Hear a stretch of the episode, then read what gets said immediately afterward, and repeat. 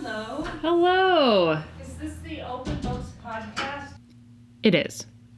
You're listening to Open Books, a show about bookstores by people in bookstores.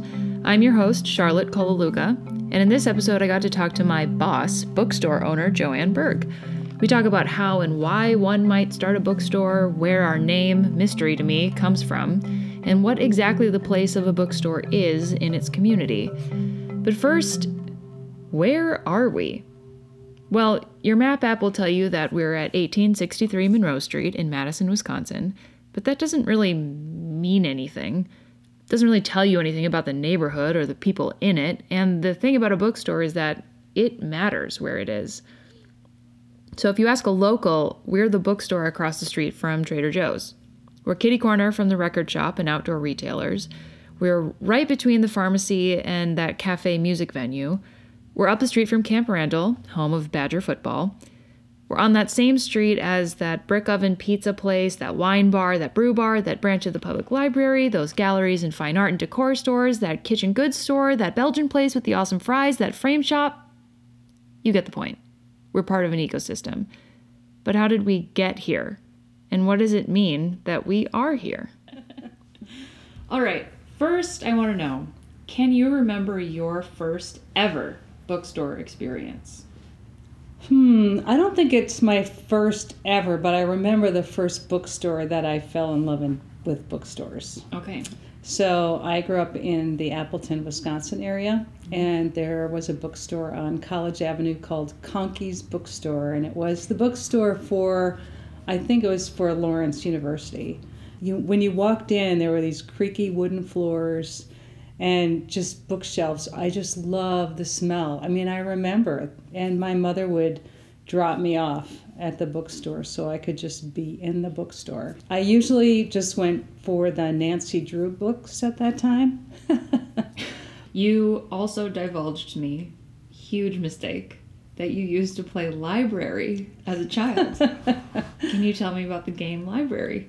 well, I'm not sure I ever coined it a library game. I just had books that I wanted to make sure I got back. So I created um, little three by five cards and like library cards, and I would make my friends sign out the books.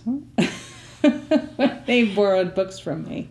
So you kept the card. So you had a record of. who I had a record of who had the card. Yeah. Now, how extensive was this book collection, the library, as it were? I don't know. I had a nice shelf of young adult and middle school kind of books. I had, I think I had every Nancy Drew book, of course, but um, Thanks, Conkeys. and Trixie Belden was another one, but she wasn't as much of a favorite.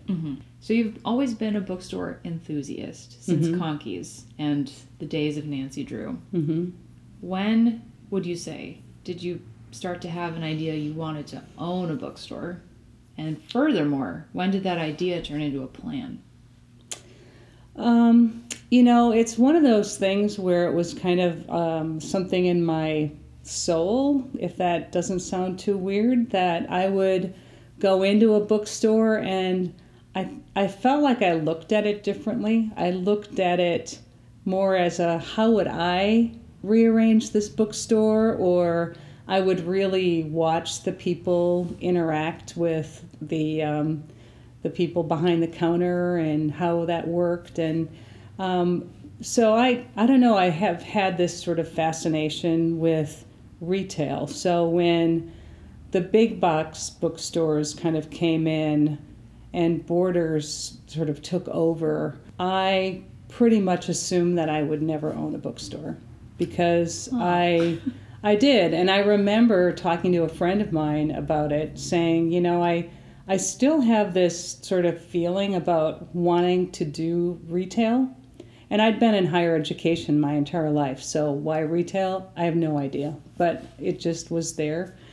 And um, so we talked about what else would I want to sell. And I couldn't be a clothing person, and I couldn't be just a gadget person. So I just pretty much decided that I couldn't do it. There was talk of a bed and breakfast. There was Oh. talk of um, a small brewery. There, yeah, we did. We talked about all that. My jaw's on the floor. Books and brew, don't you think? Oh, okay. So you did. I didn't know that you thought about that it was retail, the thing that you wanted to be involved in. When I was um, working at the university, I did an executive MBA program, and I really learned about a lot about retail and the accounting systems. And anybody who takes accounting might think, why in the world would you ever want to do that? um, believe me, it's not accounting that I fell in love with retail about. It was an important thing because I talked to a lot of people who had tried retail or had started businesses and um, were successful, and others who started them who were not. And it was like one of those kernels of ideas. So things just kind of grew um, until I was working at the university and really realized that I had to I should retire. I wasn't having fun anymore, and I always used to tell people if you're not having fun at your job, then go find something else to do. And I could retire because I had been at the university long enough. And I was reading the paper one day, and um, I saw that this bookstore, Booked for Murder, was going out of business. I looked at it and I looked at it again, and I cut it out of the paper and I stuck it in my pocket, and I carried it around with me all day. Just the little piece of newspaper. You didn't do anything. no, and so that day I walked home from from work and I got in my car and I drove over to Booked for Murder.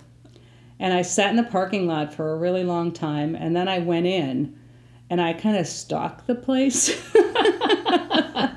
and I just kind of walked around and it it was not the bookstore that I would want to have.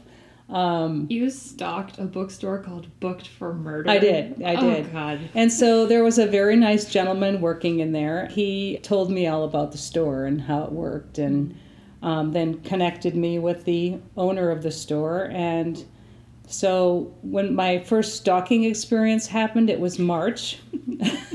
Stalking of Book for Murder, not that you were stalked. No, exactly. Exactly. Between March and June 15th of that year, I retired. I um, bought a bookstore. I found a space to move the bookstore to. I moved all the inventory and opened June 15th. Did you have any employees? I had um, Tom, who was the gentleman at the store, he mm-hmm. said he would come and work with me. Mm-hmm. And so it was just me and Tom. What I now know from working in the bookstore is that it's not just the people who work here. Everybody's families are pretty involved in mm-hmm. to varying degrees. But opening a bookstore must have been a big conversation, and a, if it has been a long-term dream of yours. Mm-hmm. But Sue is here all the time doing various Carpentry work. so she was on board from the start, or was there a PowerPoint you had to show her first? No, no. Um, in fact, um, it, I am the kind of person who would say, I really need to think about this. I, I really don't know if I can do it. I would have a lot of self doubt Mm-hmm. about it. And so when I carried that piece of paper around in my pocket and then I went home and I told her about it, I'll never forget her looking at me and saying, What's the worst that can happen? And I was like, okay. So I did a lot of self talk. And then she said to me, Do you want to be 80 years old and look back on your life and regret that you never opened your bookstore? And I said, No. She is, I call her the logistics queen. So. True. So we had all we bought all the bookcases from Book for Murder, and she measured every inch of these bookcases and the floor, and then we she cut out little pieces of paper, little cardboard pieces of, of paper, and then we taped them to um, a gridded piece of flip chart paper. We did the whole grid thing and we moved those little pieces of cardboard around every which way. This is what we ended up with. I wanted this event space where we are sitting right now, mm-hmm. and I wanted some cozy places, but I also know that I needed lines of sight mm-hmm. so I could always see the various places of the store. So yeah, she she was really the architect of this place. How do you go from just having mystery inventory to being a general bookstore? Once I got started, I realized really, really quickly that the neighborhood wanted a general bookstore. Mm-hmm. And so I thought I would start first with children's books. And so I started adding a small children's section. So where the children's section is now was actually there were two rooms instead of one smaller room, and they had been dressing rooms. That's how small they were. The the place where we are now was had been a fitness center, so there were great big gym lights in it, and there were there was orange carpeting on the floor, and um, it was really in bad shape. The walls were dirty white. Yeah, we did a lot in that short period of yeah. time. So then I applied for a James Patterson grant and received some money to buy uh, my starting inventory and to create a children's area. And so that's what I did. I knocked down the wall and we painted and um, got some starting inventory. And now it's just an incredible part of our store. Then I really started to keep track of what people were special ordering. So that way I could curate and I could order appropriately. I had one shelf, one shelf of literary fiction. And then I hired Jane. She was pretty much born in a bookstore. and um, She walked right out of a book. she walked right out of a book. Jane is a character in a book. Wow, that would be fun. Um, so I knew of Jane and knew Jane. She didn't really know me, but I knew her as a bookseller at Borders. Did you stalk her? I did well? not stalk her. did not stalk her. Um, but her partner worked for my wife at the university, and so we sort of knew of each other. And I called her and asked her if she knew of anyone who would be interested in being a manager for me and helping me out. And but she knew everybody in the book world. At that time, Borders had closed, and she was working at a library. I she knows she- books. I mean, and she just, I mean, we started getting, you know, publisher rep visits, and she just took it on, and that's why we have this very carefully curated but great fiction section. We had one shelf of science fiction and fantasy, and now you know we do not. We have a whole case. we sure do. Yeah. But as I got people to, you know, come into the store, because sometimes I'd hear people out on the sidewalk saying, I don't read mystery, so I'm not going in there. And I just would take a deep breath, and it was summertime, the door was open. I would walk out and say, Hey, we have more than mystery in here. Come on in and talk with us. How is the reality of it different than what you expected? I would say um, most days the reality is more than I ever possibly could have dreamed it could be. One of the things that I just thought a bookstore should be was a place for people to gather and and find each other in this place. And I remember being at bookstores, and I would. Um, you know, run into a neighbor or an old friend, or I would see that happening. And I wanted that to happen in my store. And I don't think I'll ever forget being behind the counter and, and seeing these two friends meet that hadn't been, that hadn't seen each other for a long time. And they met again in my bookstore and they were just, they just had so much fun being here. And then they looked at books together and they talked about books and, it was just everything I wanted my my bookstore to be. Um, so that's the really good part. The hard part is the behind the scenes um, stuff with you know accounting again comes up. You know just you know the just the trivial things that aren't really trivial. It's keeping the bills paid. Um, it's you know if the computer system's not working right, it's fixing that. So it's that kind of stuff that's not so fun, but if you pay attention to the details, the rest of it falls into place. And and I think I'm pretty good at paying attention to the details.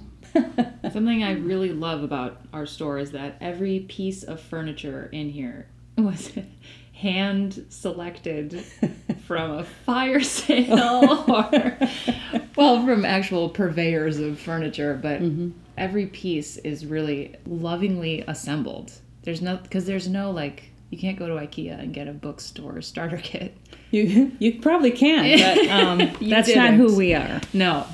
You take such personal care of your store. What is your vision of what it becomes in the next five years, let's say? Well, I think that um, it can just become more of what it is to um, more people. You know, people really like us. They like us being here. They like us being a part of the community. Um, during the holiday season, I can't tell you. I don't. You probably heard it too, but all of the uh, people who would come in and just say thank you for being here. You know, I'm so. Are you doing okay? They. A lot of people want to know if we're doing okay because they hear they hear about bookstores and they hear about the place online that shall not be named, and um, you know they just want to make sure that we're doing okay, and um, you know that's that's part of being in the community. Um, they care about us. Are we doing okay? We're doing okay. Yes. hmm I have an event manager now. Did you know that? She's cool. yeah. yeah. She's just bright young thing. She is. Needs a haircut. Getting a haircut. Yeah. Luckily, this is not visual, so I don't have to see you. Not a visual medium, thank God. What do you want people to know that is that they may not know about a small business and particularly an independent bookstore? That's a big question because I think that the feeling that one gets when walks when they walk into a store like Mystery to Me is different for everyone. So we're always engaging with customers sort of on their level. It's they don't all like to read the same thing. Um, and so we have to really engage with them to find out what they do like to read and and I like to surprise them and order books that they might not know they would like because I thought about them when I was ordering the books. Um, It's a it's a respite for people. Um, when President Trump was elected, it was a sad day for a lot of people um, in this particular neighborhood, and they would they came in and they said, "I just want to be in a space that's that's nice and safe, and um, it feels good to be here." You know, that was important to me to be that space. This episode of Open Books was recorded at Mystery to Me in Madison, Wisconsin. You can find us online on Facebook, Instagram, Twitter, and on our website, mysterytomebooks.com. If you know someone who loves bookstores as much as we do, tell them about our show. Nothing beats word of mouth. It also helps us spread the love of bookstores if you rate, review, and subscribe to the show on Apple Podcasts.